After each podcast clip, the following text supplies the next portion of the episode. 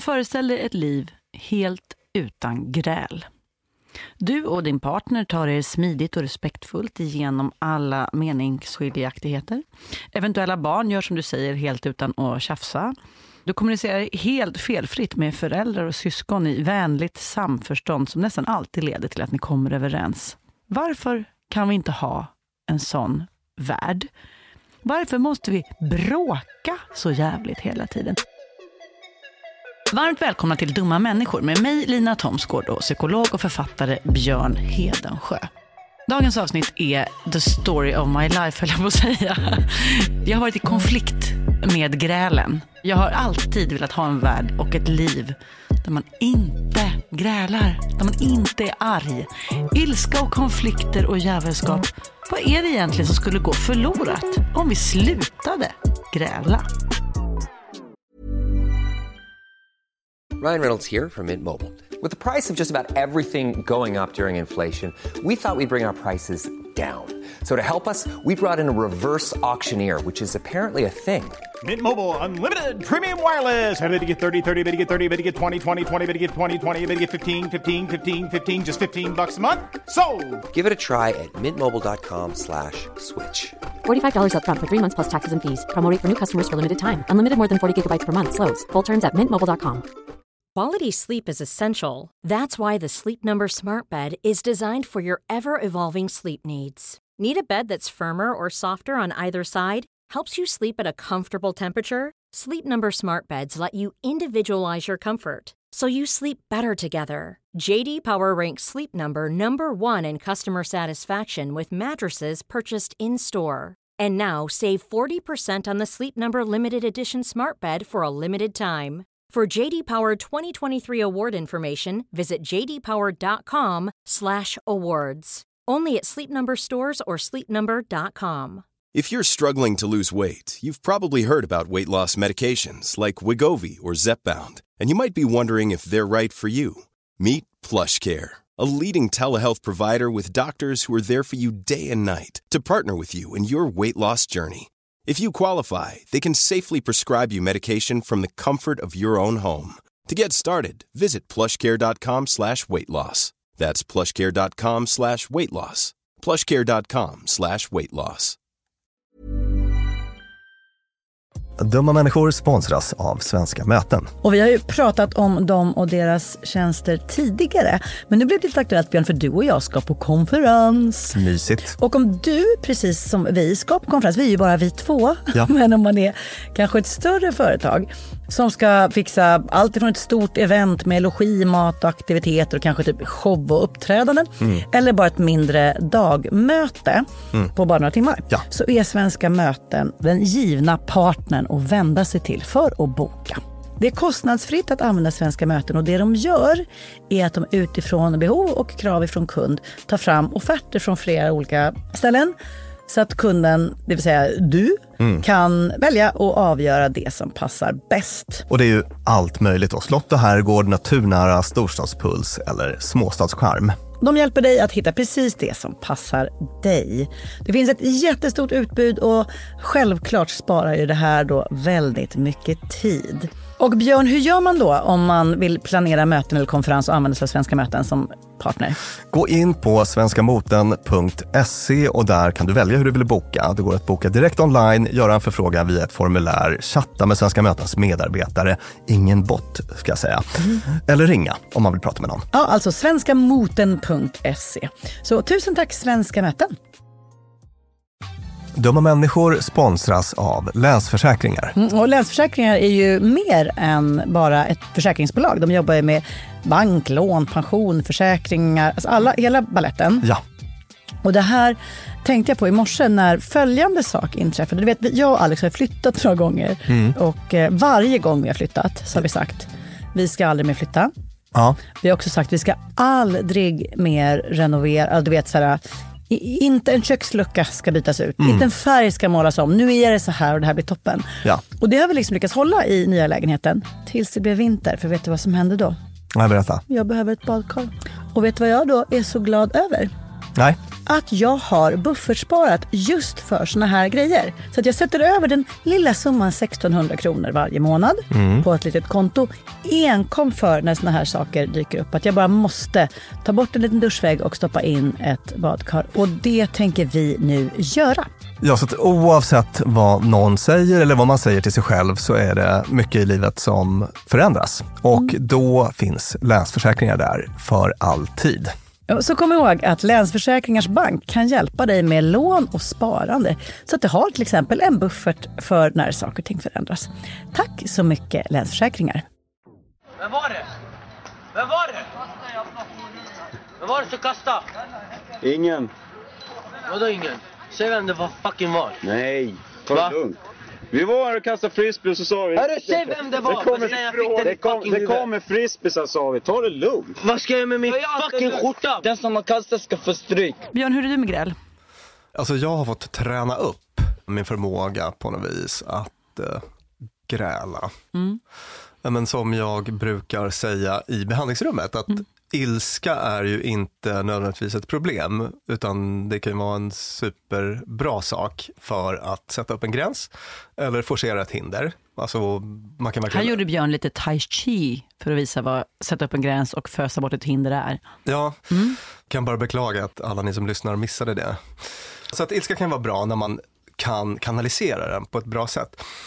Och ehm, för mig så har, alltså jag har nog fått träna upp den förmågan lite, att så här, ta konflikt lite oftare. Och nu är jag väl ganska nöjd med hur det funkar. Men så här, mitt ursprungstillstånd är så här, äh, kan inte alla bara vara överens? Det är så trevligt jättetrevligt när alla är överens. Så här. Men sen så inser man att det är ju inte heller liksom ett hållbart sätt att gå igenom livet. Eller?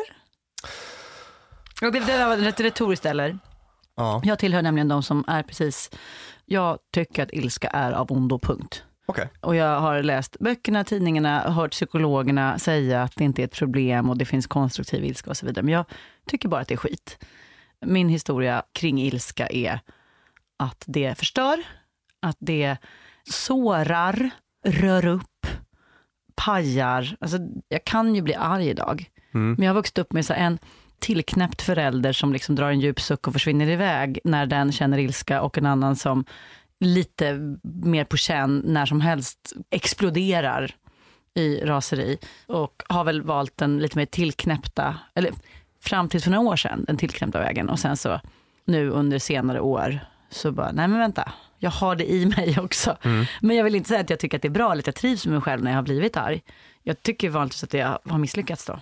Okej, jag tänker mig att det, det har ju också att göra lite grann med hur man definierar ilska. Och om du tänker på ilska som något liksom okontrollerat och impulsivt och eh, liksom kaffekoppar i väggen och så, då blir det ju förstås eh, väldigt negativ association. Men, Men, även, alltså, allt som börjar med att säga, men vad fan, det tycker jag är ilska. Men vi kommer in på eh, liksom, olika konfliktstilar så småningom och, och då, då kan vi gå mer in på det. Jag har inte knarkat som du faktiskt. Nej, men sen då? Jag har i alla fall tagit mig ur det och lever i verkligheten. Ja, men du kan lära dig att vara lite artig. Jag har varit så artig så det har du ingen aning om. Gå ut härifrån! Försvinn härifrån! Ja, så kommer ni till, ner till Drapa Anchor ikväll och så talas vi vid. Ja, Vill du att vi ska komma ner? det hade varit jättetrevligt så ni lär er vägen. Och till dess, för att jag är en kvinna och fryser om axlarna, så lånar jag din underbara sjal. Så får du tillbaks den när Nej! Gräl, dagens tema. Sånt kan ju förekomma i alla möjliga typer av relationer, i hemmet, i vänskapsrelationer, Trafiken. trafiken, men också på jobbet. Jag tänkte vi ska börja där, för att det är ju då ett område där det finns en hel del forskning faktiskt. Och vad tänker du om konflikter på jobbet? Tänker du att de är eh, dåliga, typ alltid, eller mm. tror du att det kan vara något bra med dem? Jag tycker som med mycket annat som jag, eh, att så här, man ska se till att de inte uppstår. Hela ens jobb är att se till att det inte blir konflikter, för har det blivit det så har man misslyckats. Okej. Men låt mig då berätta för dig om den här jättestudien. Inte om du ser sådär nöjd ut som att jag har fel, då vill jag inte höra. Okej. Den heter The Paradox of Intragroup Conflict, a Meta-Analysis. Från 2012, den största i sitt slag. Det är så här där man har bakat ihop eh, en jäkla massa studier, närmare bestämt 116 studier. Vad är det det heter på studiespråk? Eh, Meta-analys. Och 116 studier med totalt 8880 80 grupper eller team omfattades av de här studierna. Och det man ville kika på då var hur konflikt på arbetsplatsen påverkar massa olika typer av utfall och dels då så att säga, gruppens resultat, alltså performance. Det enda målgruppen bildades för. Sälja saker eller producera saker eller vad det kan handla om. Men man tittade också på massa annat, till exempel hur konflikter påverkade de här teammedlemmarnas engagemang i jobbet, tillit till varandra, sådana saker. Och sen så har man delat in konflikter i tre olika typer av jobb och konflikter. Dels relationer, relationskonflikter. Och det är då konflikter om personlighet, normer och värderingar, sådana saker. Sen jag blev chef har inte du lyft ett finger för att hjälpa mig. Du har snarare motarbetat mig. Varför? Du menar att jag inte har gullat tillräckligt med dig, eller? Det är inte det jag vill, det vet du. Vad är problemet? Jag gillar inte dig. Och sen så har vi konflikter om arbetsprocesser. Vem ska göra vad? Vem har ansvar för vad? Mandat, arbetsfördelning, den typen av saker. Fyra, hur blir det nu? Säkerheten, blir de klara i tid? Nils?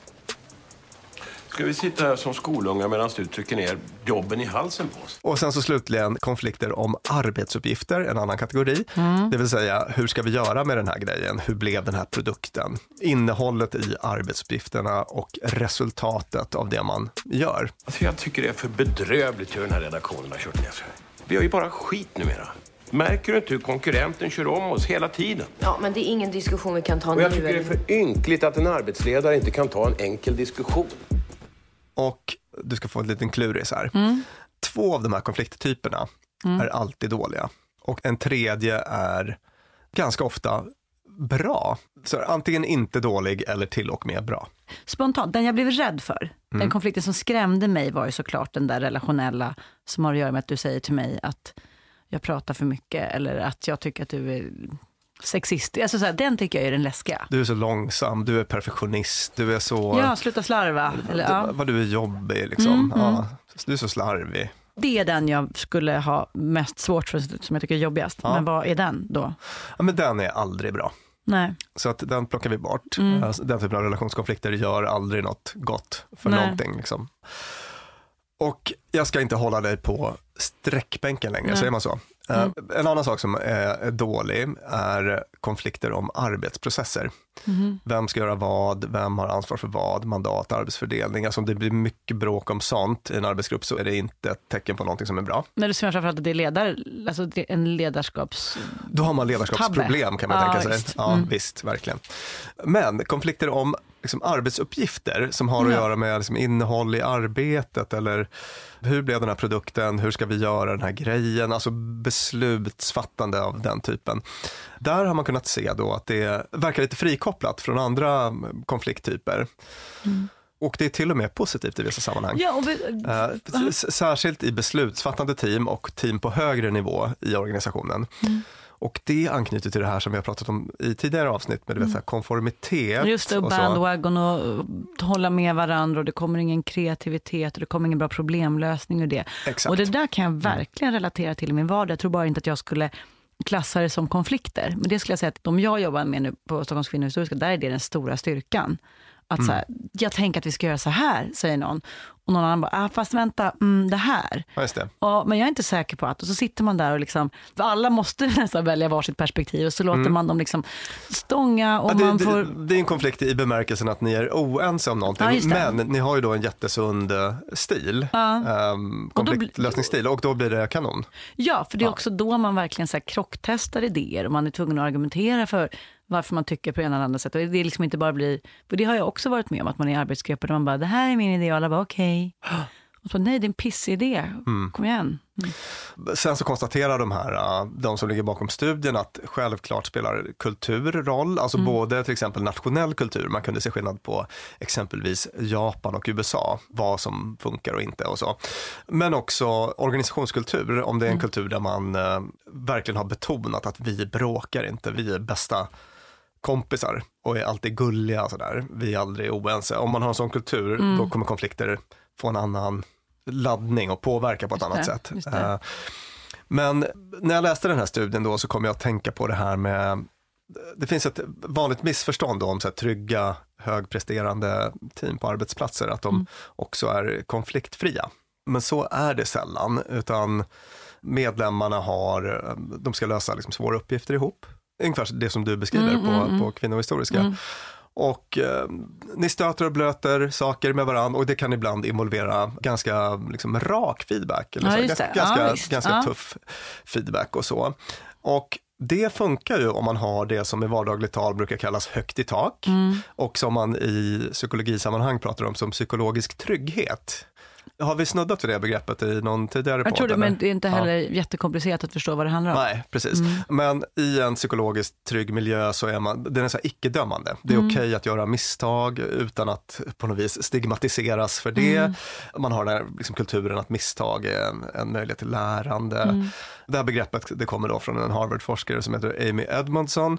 Hon har skrivit en fantastisk bok om det. Så när man har läst den boken så är man helt frälst faktiskt för att hon gör så starkt case för att det här är så viktigt. Inte bara för att man ska må bättre, utan för att ens företag ska prestera bättre. Och hon definierar det så här att när psykologisk trygghet råder på en arbetsplats är medarbetarna bekväma med att ifrågasätta och dela med sig av sina egna misstag utan att behöva oroa sig för att det ska bestraffas. De är trygga med att tala ut utan att riskera att ignoreras, förlöjligas eller dömas. Och de vet att de kan ställa frågor när de är osäkra på något. Så det är Mm. hennes korta definition sådär. Och det vi ska fokusera på idag är då den här liksom grälbiten av det. Att I en sån miljö där psykologisk trygghet råder, Mm. där kan man också vara ganska direkt Mm. och bara köra på sådär för att man vet att personen i det här rummet är inte ute efter att klämma åt mig. Men de kanske blir åtklämda. Man kanske, Jag man menar kanske att- känner sig åtklämd. Att, jag, jag menar att eh, den jag bryr mig om i konflikten är kanske inte alltid den som brister ut i det arga, utan den som tar åt sig av det. Eller vad är det det du menar med psykologisk tryggheten? Att så här, om jag känner mig psykologiskt trygg så kan du köra på utan att jag springer gråtandes härifrån. Just det, Mm. för att man har en sån eh, en trygg och liksom icke-dömande miljö på något vis, Mm. där den liksom grundläggande känslan är att eh, här är jag säker. Mm. Även om du nu kritiserar min projektrapport för att du tycker att den var slarvigt skriven, eller du, Mm, du, mm. du, du har beskrivit någonting i den som Mm. du inte tycker var kanon. Mm. Och eh, då vet jag att det är så att säga den arbetsuppgift eller innehållet i Mm, arbetet mm, mm. och eh, vi har det här liksom höga taket här inne eftersom det är en Mm. trygg miljö. Mm. Och ett sånt exempel som ofta brukar tas upp i det här sammanhanget är Pixar, du vet animationsföretaget. You know you can't swim well. I can swim fine, Dad, okay? No, it's not okay. You shouldn't be anywhere near here. Okay, I was right. You know what? We'll start school in a year or two. No, Dad! Just because you're scared of the ocean. Clearly, you're not ready, and you're not coming back until you are. You think you could do these things, but you just can't, Nemo. Och de har en arbetsmiljö där det här är en liksom väldigt viktig del då och de har något som kallas Brain Trust-möten. Hålls ett halvdussin gånger under produktionen av en ny film. Och då samlas producenter och andra medarbetare från alla liksom, delar av produktionen för att ge sin ärliga syn på det material som producerats. Alltså verkligen betoning på Mm. ärliga. Den är ganska, för folk som kommer utifrån så brukar det uppfattas som ganska brutalt sådär. Mm. Det kan handla om att eh, karaktär saknar hjärta, att handlingen inte hänger ihop, det där skämtet Mm, mm. håller inte överhuvudtaget så. Så att många, många sådana möten går man igenom under, Mm. under produktionen av en film. Och Pixar-medarbetarna själva beskriver den här processen som det är det som gör våra filmer. Och då har de vissa förhållningsregler för hur man ska sköta sig för att man ska klara av den här balansgången då Mm. och inte göra folk deprimerade och så. För det kan ju göra ont när något man jobbat hårt med Ja. utsätts för Min, min, gubben jag har ritat på i flera år, säger Ja. någon utan hjärta. Så att då har man vissa regler för det. Att, att man ska strikt hålla sig till produkt och inte person. Så att den där gubben där som du har Mm, ritat, mm. den har ingen karaktär. Den känns Mm. lite blek. Och så får man vara mer specifik än så Ja, antar jag. man säger inte så här, Lina du gör alltid karaktärslösa gubbar. Exakt, Mm. precis. Så att fokus på produkt och inte person. Och eh, en annan sån grej som de har eh, bestämt då som en sån regel att man alltid ska ha en eh, liksom empatisk utgångspunkt. Alltså man ska föreställa sig hur det känns att vara i andra ändan. Mm. Att vara mottagare av den här kritiken. De, de har en hel lista med sådana grejer som Gud, de... ens den är det jag som springer och googlar upp. You are a toy! You weren't the real Buzz Lightyear. You're an, you're an action figure. You are a child's plaything. You are a sad, strange little man, and you have my pity. Farewell. Du pratade ju om att man hade studerat tre olika typer av konflikter på arbetsplatsen och att den som alltid var dålig är den här relationskonflikten om värderingar och sådana Mm. saker. Om man tar de här Pixar-lärdomarna och skulle applicera dem på mer relationiga konflikter. Alltså, du och jag är kompisar och nu behöver jag berätta någonting som jag vet att du inte tycker om. Vi kommer behöva fightas om det här. Är det applicerbart då? För det är det jag tänker att det här med att så här, då pratar vi om produkten och inte personen. Det vill säga vi pratar om att du, att, nu hittar jag på, det här händer aldrig, Björn är inte försenad, men säg att det skulle vara så här, inspelningen blir försenad när du anländer sent och då blir inspelningen bla bla bla. Istället för att säga Björn, du senkommande seg gubbe. Ja, verkligen. Att, och samma sätt med empatiskt, hur kommer det kännas för Björn att höra det här? Absolut, alltså, Ja. precis. Alltså, det är mycket bättre att gå på beteende, det konkreta beteendet en person. För att ofta är det ju samma, Mm. alltså det som är bra relationsfärdigheter hemma är det ju och på jobbet. Mm. Och då tänkte jag att vi skulle kunna gå igenom några sådana olika stilar. Det finns väl fyra grova sådär konfliktstilar som jag kommer att dra igenom nu. Den första konfliktstilen. Ett är då en undvikande stil, det vill säga att man på olika sätt undviker att konfrontera en Mm, person. kan jag- kan jag tydligt säga att en av mina upphovsmakare har haft den stilen. undviker att berätta vad man tänker och känner. Och typiska sådana beteenden då som utmärker den här stilen är att man är tyst, inte säger något, att man går därifrån. Börjar göra något annat så fort en konflikt bubblar upp. Att man distraherar sig för att liksom, ja men, jag lyssnar på podd istället. Mm. Sådana saker. Hålla med fast man inte ens tycker så, för att slippa konflikt. Titta bort, undvika ögonkontakt, fysiskt vända bort kroppen. Gud, det här är så, det här är Ja. så, det är så jävla jag. Är det där du? Vilket är så sjukt. Och sen så då, så ibland så slår det över till säkert någon annan av dina hemska typer som du kommer räkna upp här. Men exakt det där. För jag är också sån här, Melina blev du arg? Nej, nej jag ska bara, låt mig bara diska undan här lite. Just det, och då glider du över i nästa, eh, nästa kategori jag som jag kommer ta vara upp. alla de här. Konfliktstil nummer två. Som är då den passiv-aggressiva Ja, ja, den, stilen. absolut. Den. Eh, Det vill säga när man inte direkt ger uttryck för aggression utan gör det indirekt. Till exempel genom att med att liksom ord och tonläge inte alls hänger ihop. Lite det som du beskrev. Att nej, jag är inte alls arg. In, in, inte, du vet så. Jag blir irriterad på mig själv bara jag gör den där. Det är ganska störigt. Man viker ihop kläder jätte, jättehårt. Det Ja, är just en, en konstform som jag liksom kan till perfektion. Ja, och det här är något sånt som vi alla ägnar oss åt någon, Mm. någon gång då Mm. och då i alla fall. Jag bara tänker på så här, trafiken kan man väl åka runt och vara... Det känns som att när man så här, tar ut det på döda föremål. Alltså om, så här, om, om jag liksom sladdar iväg härifrån kommer alla förstå hur fel de har gjort. Ja, Ja. just det. Men, men jag kan liksom inte uttrycka det rakt sådär. Alltså, man har ju den typen av beteenden för sig, helt Mm. klart. Det man kan säga är ju att olika, alltså det är ju lite beroende av sammanhang vilken konfliktstil som är mest lämplig Mm. faktiskt. Så att det, det finns en stil som jag kommer till snart som ofta är att rekommendera och som man kan väl säga är det bästa sättet att ta sig an konflikter. Men jag menar, om det är något som inte betyder något för en, alltså om det inte är något viktigt. Eller, alltså en undvikande stil där man bara lägger sig platt. Mm. ehm, det kan väl vara fine om det inte är någon Jag menar någon sån liksom pick your fights metodik. Exakt, bara, exakt. Var, var ska Ja. jag lägga min energi? Konfliktstil 3. En aggressiv konfliktstil då. Att man är anklagande, hotfull, väldigt arg och visar det. Och det kan ju ibland vara väldigt effektivt för att få sin vilja igenom kortsiktigt så. Men på lång sikt så brukar inte det leda till några sunda relationer. Nej.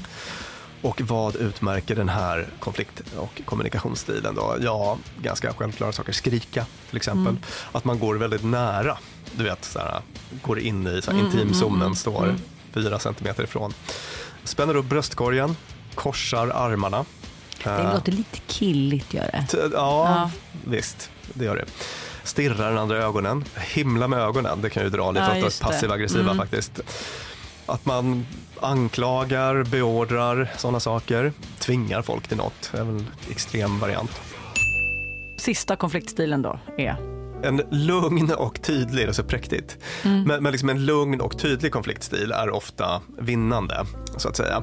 det är ofta mest effektivt. Att genom att liksom vara lugn och signalera det på olika sätt så ökar man chansen att bli förstådd, göra sig hörd och faktiskt få till en förändring om man vill övertyga någon om något. Eh, det är ju annars det är svårt. Och det kan vara något sånt som att ha en normal samtalston, att eh, tala beskrivande istället för anklagande, att uttrycka det man känner tydligt och lugnt, ha avslappnad och tydlig ögonkontakt, vrida kroppen mot den man talar med, eh, låta armar och händer vara avslappnade. When you're ready to pop the question, the last thing you want to do is second guess the ring. At Bluenile.com, you can design a one of a kind ring with the ease and convenience of shopping online. Choose your diamond and setting. When you find the one, you'll get it delivered right to your door. Go to Bluenile.com and use promo code LISTEN to get $50 off your purchase of $500 or more. That's code LISTEN at Bluenile.com for $50 off your purchase. Bluenile.com code LISTEN. Want flexibility? Take yoga. Want flexibility with your health insurance? Check out United Healthcare Insurance Plans. Underwritten by Golden Rule Insurance Company, they offer flexible, budget friendly medical, dental, and vision coverage that may be right for you. More at uh1.com. Many of us have those stubborn pounds that seem impossible to lose, no matter how good we eat or how hard we work out. My solution is PlushCare. PlushCare is a leading telehealth provider with doctors who are there for you day and night to partner with you in your weight loss journey. They can prescribe FDA-approved weight loss medications like Wagovi and Zepbound for those who qualify. Plus, they accept most insurance plans. To get started, visit plushcare.com slash weight loss. That's plushcare.com slash weight loss. Dumma människor sponsras av Tele2 och podden Internetpionjärerna. Björn, minns du när du fick internet? Ja, jag minns kanske inte exakt när, men jag minns det där modemet som höll på att plinga och surra. Sjung modemsången. Ding dong. Typ så. Jag har nämligen fått göra världens roligaste. Jag har fått programleda en podd som heter Internetpionjärerna. Och den är av Tele2 och handlar om när Sverige kopplades upp. Alltså från de här första modemen via de stora digitala reformerna. Och det är så spännande hur mycket som har hänt under de här åren. Gud, tänk att man har varit med om det här. Tänk att man, och just sådana som du och jag som både minns ett liv helt utan internet och som samtidigt inte skulle klara sig en kvart Nej. utan. Precis. Podden tar avstamp i år 1996 när internet utsågs till årets julklapp. Sen följer vi då den här digitala utvecklingen och användningen av den digitala tekniken via vet, BankID, bloggar, internethumor och alla möjliga roliga människor som intervjuas, till exempel David Sundin, Ebba von Sydow och så vidare. Och den här podden, Internetpionjärerna, om när Sverige kopplades upp, finns ute nu. Rusa till poddspelaren. Ja! Mm. Tusen tack Tele2. Dumma människor sponsras av Arlanda Express. Och du och jag, Björn, var ju på en jobbresa. Upp till Kiruna. Där var det ljuvligt. Verkligen. Och när vi sen landade för att komma hem så hade jag ju planerat på ett Lina Thomsgårds sätt. Skulle hämta barnen goda 45 minuter efter landning. Jag fick oerhört bråttom och istället för att springa ut och ställa mig i den långa taxikön så vrålade jag till dig. Det här var faktiskt det blev en rolig scen. Ja. När jag såg hur det stod så här Arlanda Express två minuter och jag bara Björn, jag måste ta den! Mm. Och du bara, men ska vi inte ta taxi? Nej! Mm. Hissdörrar slår igen, jag springer ner och hinner på 18 minuter in i stan springa in, ta en tunnelbana, han hämta mina barn. Fantastiskt ja. Och det var faktiskt otroligt. Ja, Arlanda Express är ju det snabbaste och smidigaste sättet att ta sig till och från Arlanda. Det tar alltså bara 18 minuter och det är väldigt hög punktlighet också. Så att de eh, går i tid, alltid. Jag har heller aldrig varit med om en svalare tågcentral. Jag vet inte om den ligger så långt ner. Men när man har sprungit snabbt för att hinna med det här tåget, Mm. för att man har, min, alltså man har sekunder som man inte kan avvara, då är det en väldigt sval liten plats på att stå och mellanlanda. Och sen hoppar man på och då hade man inte hunnit köpa sin biljett för att det hade inte jag hunnit tänka på. Mm. Då var det bara klicket i klicket in på nätet. Köp, köp. Hur enkelt som helst. Så praktiskt. Och det här tåget går från tidig morgon 04.20 till sent på natten då 00.35 och i högtrafik går Arlanda Express upp till var tionde minut. Så hoppa på tåget. Det finns gott om anledningar att ta Arlanda Express. Tack så mycket Arlanda Express. Dumma människor sponsras av Claritin. Ja, för nu är det ju vår och vårkänslor spirar. Mm. Även jag får, jag har liksom varit ihop med min kille i snart ett decennium och blir vårkänsla. Lite vårrusig. Ja, jag vill, jag vill ut och hålla hand och springa över en sommaräng. Ja. Och då kan man tänka att det är synd om de som inte kan det. Det är rätt många ja. Det är det. Ja. Och det märker man alltid på just våren. För det är då de kommer in på kontoret och när alla andra är så uppspelta för att gatorna är sopade och solen gnistrar så är det liksom bara rinnande ögon, rinnande näsa, det Min kliar. pappa till exempel, pollenallergiker som älskar att påta i trädgården då. Och det vill man ju att han ska kunna göra. Och det är där vårt budskap från Clarityn kommer in i bilden. För det, Clarityn ger vårkänslorna en chans för allergiker. Det är antihistamin vid tillfälliga allergiska besvär, till exempel pollen, pälsdjur eller dammallergi, som ger snabb effekt inom en till tre timmar. Och besvären lindras i hela 24 timmar. Clarityn, en tablett och sirap, Loratadin, är receptfria läkemedel vid tillfälliga allergiska besvär hos vuxna och barn över 6 år och kroppsvikt över 30 kilo om du tar tablett. Du ska inte ta Clarityn om du är gravid eller ammar. Läs bipacksedeln noga innan du tar Claritin, särskilt om du har en leversjukdom eller ska genomgå hudtester för allergi. Och kontakta läkare om du inte mår bättre eller om du mår sämre efter sju dagar. Och kontakta alltid läkare vid användning längre än tre månader. Och mer om det här kan du läsa på bayer.se. Tusen tack Claritin. Okej, då har vi fyra olika konflikttyper och vi har den sista, den lugna och tydliga, det är den som är lite eftersträvansvärd. Det Ja. känns som att du säger så här, det bästa sättet att vara på är att vara snygg och rik och Ja, smart. ja. Man bara, ja, det fattar jag Mm. väl att man ska vara lugn och tydlig. Det är inte det som är problemet, det är inte Nej. att jag inte vet. Ja, jag vet. Det är att jag, Jag inte fattar är det, att jag inte känner det, inte klarar av det. Jag förstår. Alltså, det är inte riktigt samma sak som om jag skulle säga till dig att bli snygg. Mm. För att skillnaden är att den här lugna och tydliga konfliktstilen involverar massa olika beteenden Mm. som man kan liksom lägga sig till med. Sättet att komma dit, det Mm. är att, alltså det finns lite så här regler man kan ta till. Mm, ja, Eh, när man behöver, så här, vi har ett väldigt osunt konfliktmönster hemma. Mm. Så- så- Du och jag, Ja, du och hemma, jag. hemma i vår, där vi delar hus. Ja. Ja, det, blir bara jättefel. Alltså, Mm. du, du går runt och himlar med ögonen och slamrar med tallrikar och viker tvätt jättehårt. Mm, mm, mm. Var det det du gjorde? Ja. Och jag kastar kaffekoppar i väggen Mm. och skriker, gormar och vi kommer liksom aldrig någon vart. Så att du och Mm. jag tänker så här, nu behöver vi hitta en metod. Så här. Mm. Och då vill man åt den här äh, liksom lugn, Mm. lugna och tydliga stilen och det finns några vägar dit. Välj rätt tidpunkt för bråken. Undvik att ta upp sånt ni brukar bråka om vid tidpunkter eller i situationer när ni vet att ni lätt börjar bråka. Exempelvis sent på kvällen när båda är trötta. Det här har jag egen erfarenhet av. Mm. Jag hade en relation där alla våra bråk ägde rum klockan så här, Den biologiska klockan klämtade klockan. Nej, nej, men vi så här midnatt i Ah. sängen.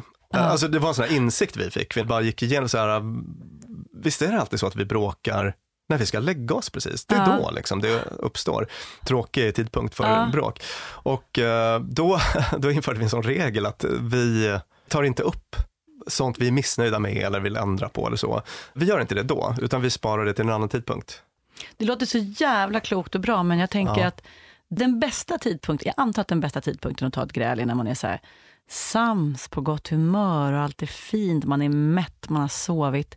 Men det sista man vill är ju då att börja prata om att du inte betalar räkningar. Förstår du vad jag menar? Ja, ja. Att, Visst, precis, men det här är ju en övning i impulskontroll, tyvärr då. Att inte gå på impuls, att liksom, impulsen som i det läget är, det här vill inte jag prata om, så vi skiter i det. Vi har det bara mysigt, när vi väl ska ha det mysigt. jaha, nej, nej men, Men, men det jag menar är att, att då borde man ju välja de bästa stunderna, men i de bästa stunderna vill man inte ta den här konflikten. ja du menar så ja. Att ta i det risiga. Liksom. Ja, just det, exakt, men det är nog bättre då. Så, så att det blir en liksom dubbel övning i impulskontroll. Ja. Dels att avstå från att bara spy galla där i sängen på kvällen. När man är hungrig och man är trött. Och man, ja. Så att impulskontroll övning ett, Mm. sitta på händerna då. Mm. Och sen så impulskontroll övning två, det är att faktiskt lyfta det här vid söndagsmiddagen när man har det så himla trevligt. Det kanske inte behöver vara vid den allra trevligaste tidpunkten, men åtminstone under omständigheter när Ja. alla är i, i skaplig form. Sådär. Just det, och impulsen säger nej, ta inte upp det där jobbiga. Ja. Bara, jo, fast nu gör vi det, för att jag vet ju att det här är ett bra tillfälle. Just det. Ska man ha det överenskommet med varandra? Ska du och jag ha bestämt att så här, när vi väl blir osams så bara oj, pling plong, nu blev det det här. Då går vi in i varsitt rum ett tag. Det kan ju vara ett sånt sätt. Alltså, jag menar, Mm. Det är en sån här grej som man kan jobba med både hemma men också på jobbet. Att det finns ju arbetsplatser som med väldigt gott resultat skriver upp så här, och de har så normer uppsatta på Mm. en liksom, stor whiteboard eller så. Så, så att, Mm. alltså, man kan väldigt lätt bara peka. Ja men det är ju lite Eh, fiffigt. ja, att sätta upp så här, så Eh, här ska vi göra. Ja. Just det, precis.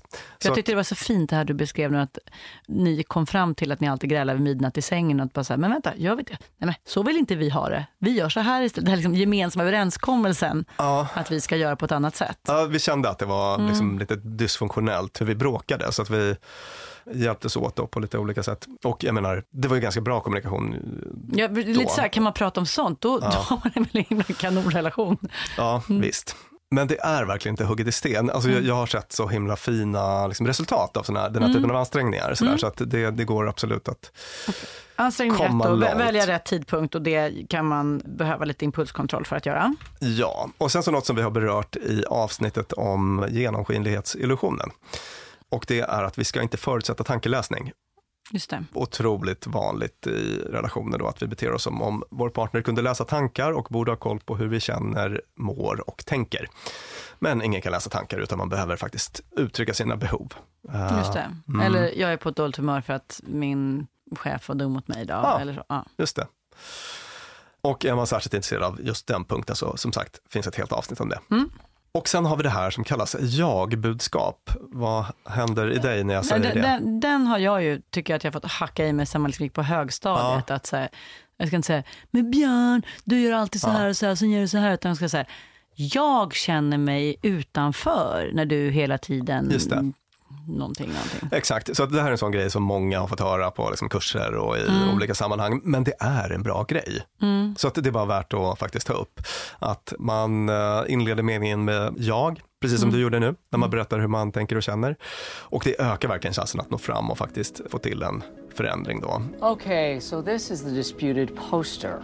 Now, one at a time, I want you to express your feelings using I emotion language and no judging or you statements. I got this poster for Christmas, and I feel I want to see it every day. It makes me feel like the babies are the true artists, and God has a really cute sense of humor. I don't like looking at it. It's creepy and in bad taste, and it's just offensive to me. This is so much more offensive to me than hardcore porno. Okay, okay, okay, stop. Let's see if we can't just brainstorm and find some creative alternatives that are win win. How about Angela makes the poster into a t shirt which Oscar wears? That way he can never see it, and whenever she looks at Oscar, she can see it. Motsatsen är ett du-budskap där man, eh, man utgår från att liksom hoppa på den andra som Just då det. känner sig inträngd i ett hörn. Liksom det låser sig lätt. Mm. Och du-budskap brukar ofta komma med sådana här eh, extremuttryck. Du är av- alltid sen. Du är alltid eller aldrig. eh, Mm. Den typen av så här extremuttryck som ju oftast inte är sanna. En person är ju sällan alltid sen. Mm, det. Eh, Det är ju sällan så att en person aldrig tar undan disken, men den typen av uttryck slänger vi oss med. Då. Så att man ska undvika du-budskap och använda sig av jag-budskap. Och en grej som är bra att ta upp där är ju då att man gärna får beskriva konkreta beteenden och inte prata om, det här var vi inne på, Mm, mm, vi snuddade vid det tidigare, att man ska prata om beteenden och inte egenskaper eller personlighet, sånt som är Mm. stabilt, utan om sånt som faktiskt går att förändra ganska lätt. Inte du är alltid så jävla slarvig utan Alltså, ja, ja, jag blir ledsen när badbyxorna alltid hamnar på golvet. Just det. Eh, det, det Skulle blir- du kunna ta upp badbyxorna Ja, jättebra exempel. Alltså det blir så otroligt mycket lägre konfliktnivå Mm. och det ökar chansen till eh, önskat resultat, det vill säga att Mm. badbyxorna inte ska ligga på, på golvet. Och lite överkurs kanske, men man kan också lägga till en sån här, eh, liksom ett förändringsförslag. Hur fan ska jag vara för att du ska bli nöjd? Ja, vad sägs om att pröva kåt, glad och tacksam?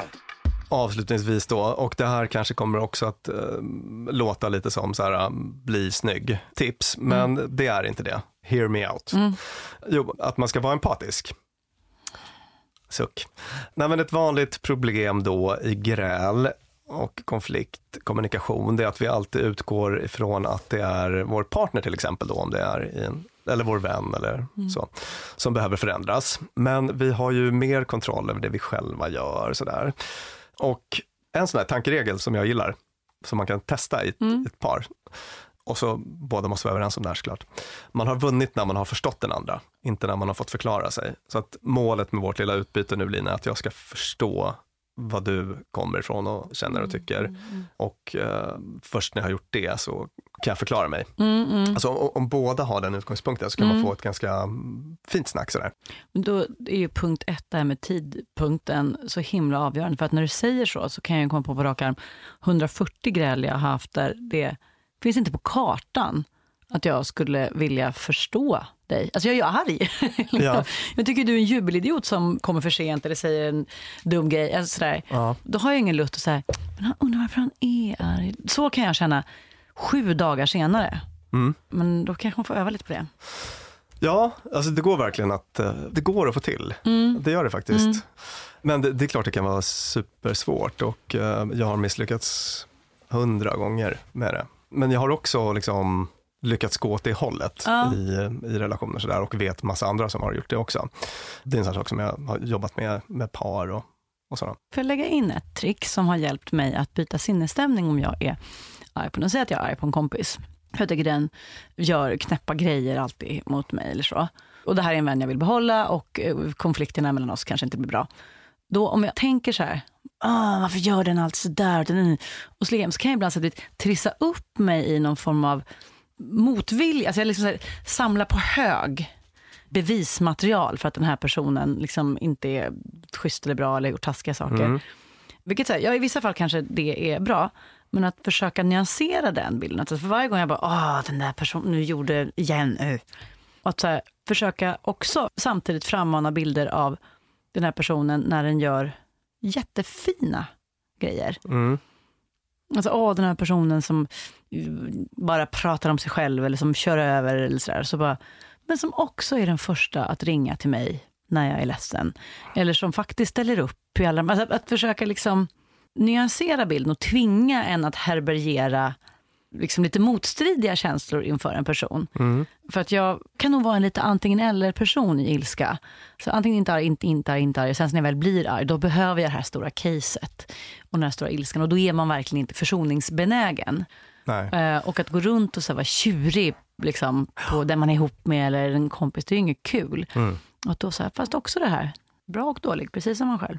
Ja, när man får det här påslaget, alltså Mm. om- man blir arg, om man blir rädd, om man får Mm. panik, om man har jättemycket ångest eller så, då, man faller ju in i så svartvitt tänkande då. Ja. Och det är för att ja, hjärnan är i fara, inom citationstecken, eller upplevd, Mm. upplevd fara, liksom hot eller så, och behöver eh, tänka enkelt. Alltså det finns Mm. inte tid för System nyanser. två, det där som vi brukar prata om, Yes, Kahneman-systemet. eh, Det finns inte tid för nyanser, men du, liksom, du eh, har då en eh, process för att liksom aktivt tvinga upp det i system 2. Ja, Jag försöker Det göra det för det att jag märker att jag annars, Mm. baksmällan av när jag har agerat på det där sättet som blir svartvitt och du är, gör alltid så här. Eller, Ja. alltså, det behöver inte ens vara någonting som, som kommer ut i en konflikt med en andra person utan bara att jag lever i en sinnesstämning av att ha varit orättvis. Ja. Jag har en orättvis bild av någon. Mm. Så påverkar det mig och mina känslor på ett sätt. Så det är ju inte sant. Det är ju inte så. Nej. Den här personen är ju inte alltid så. Den kan göra både på det sättet men också på det här sättet. Och vill man ta konflikten eller vill man inte göra det? Mm. Visst. Och sen så åter till det här med liksom ilska som någonting bra eller någonting dåligt. För Mm. att jag, tänker, jag har ju klienter som, eller har jobbat med klienter som har, där det är ilskehantering, sån anger Mm. management. Alltså, Ja, hur gör man det? Åh, kan, Eh, kan vi ta lite om den? Alltså i korthet så är det liksom Mm. impulskontroll, eh, öva på att känna igen signalerna, Hur- när Ja, är det på gång och då kontrollera impulsen, ägna sig åt alternativa beteenden i korthet. Så att det är ju en grej, men Mm. sen så har jag också klienter där man eh, tvärtom måste jobba med Elda på det där. Ja, lite. Att du behöver liksom kliva ut, sätt gränser, ta Mm. den där liksom ilskan och gör någonting med den. Sätt gränser, forcera hinder. Så att det är det jag menar, att Mm. liksom ilskan är inte någonting i sig dåligt, utan ångrar du ditt ilskeutbrott Mm. dagen efter, Mm. ja men då kanske det var en problematisk ilska. Ångrar du den inte, var det kanske till och med så att den tog dig närmare något mål eller så, eller gjorde ditt liv lite bättre. Eller fixade något i relationen, eller, ja men då var den bra. You just stay with me. Stay with you. What for? Look at us. We're already fighting. Well, that's what we do. We fight. You tell me when I'm being an arrogant son of a bitch, and I tell you when you're being a pain in the ass. Which you are, 99% of the time. I'm not afraid to hurt your feelings. They have like a two second rebound rate and you're back doing the next pain in the ass thing. So what? So it's not gonna be easy. It's gonna be really hard. And we're gonna have to work at this every day, but I wanna do that because I want you. Skulle man kunna leva helt utan gräl? Den utopin jag pratade om i början. Alltså, jag tror att det handlar om en definitionsfråga av vad gräl är. Jag vill inte att någon är arg på mig någonsin. Nej, du vill inte att någon är arg liv. på dig någonsin. Ja. Är det verkligen så Lina? Alltså för jag tänker att det skulle vara en ganska blek kopia av den Lina jag känner. Menar du att någon är arg på mig i detta nu? Absolut. Det var allt om dagens ämne gräl och konflikter som vi förmodligen får anledning att komma tillbaka till i någon form.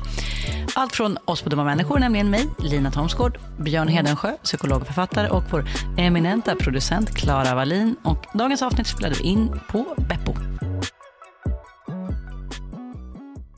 Dumma människor sponsras av IKEA.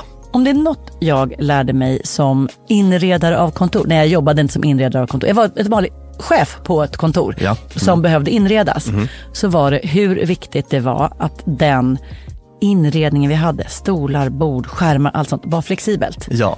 Vi började som två personer, vi blev åtta personer, ibland var vi tolv personer. Mm. Så vi behövde både bli fler, vi behövde stuva om och Folk har ibland, lite olika behov. ibland behöver man vara avskärmad och ibland inte. Exakt. Och det här är någonting som IKEA kommer att hjälpa oss med, med den nya kontorsserien som är både flexibel och smart inredning och den heter Mittzon. Zon med Z, Mittzon. Och mittzon består av höj och sänkbara skrivbord, akustikskärmar, fällbara bord och växtväggar på hjul.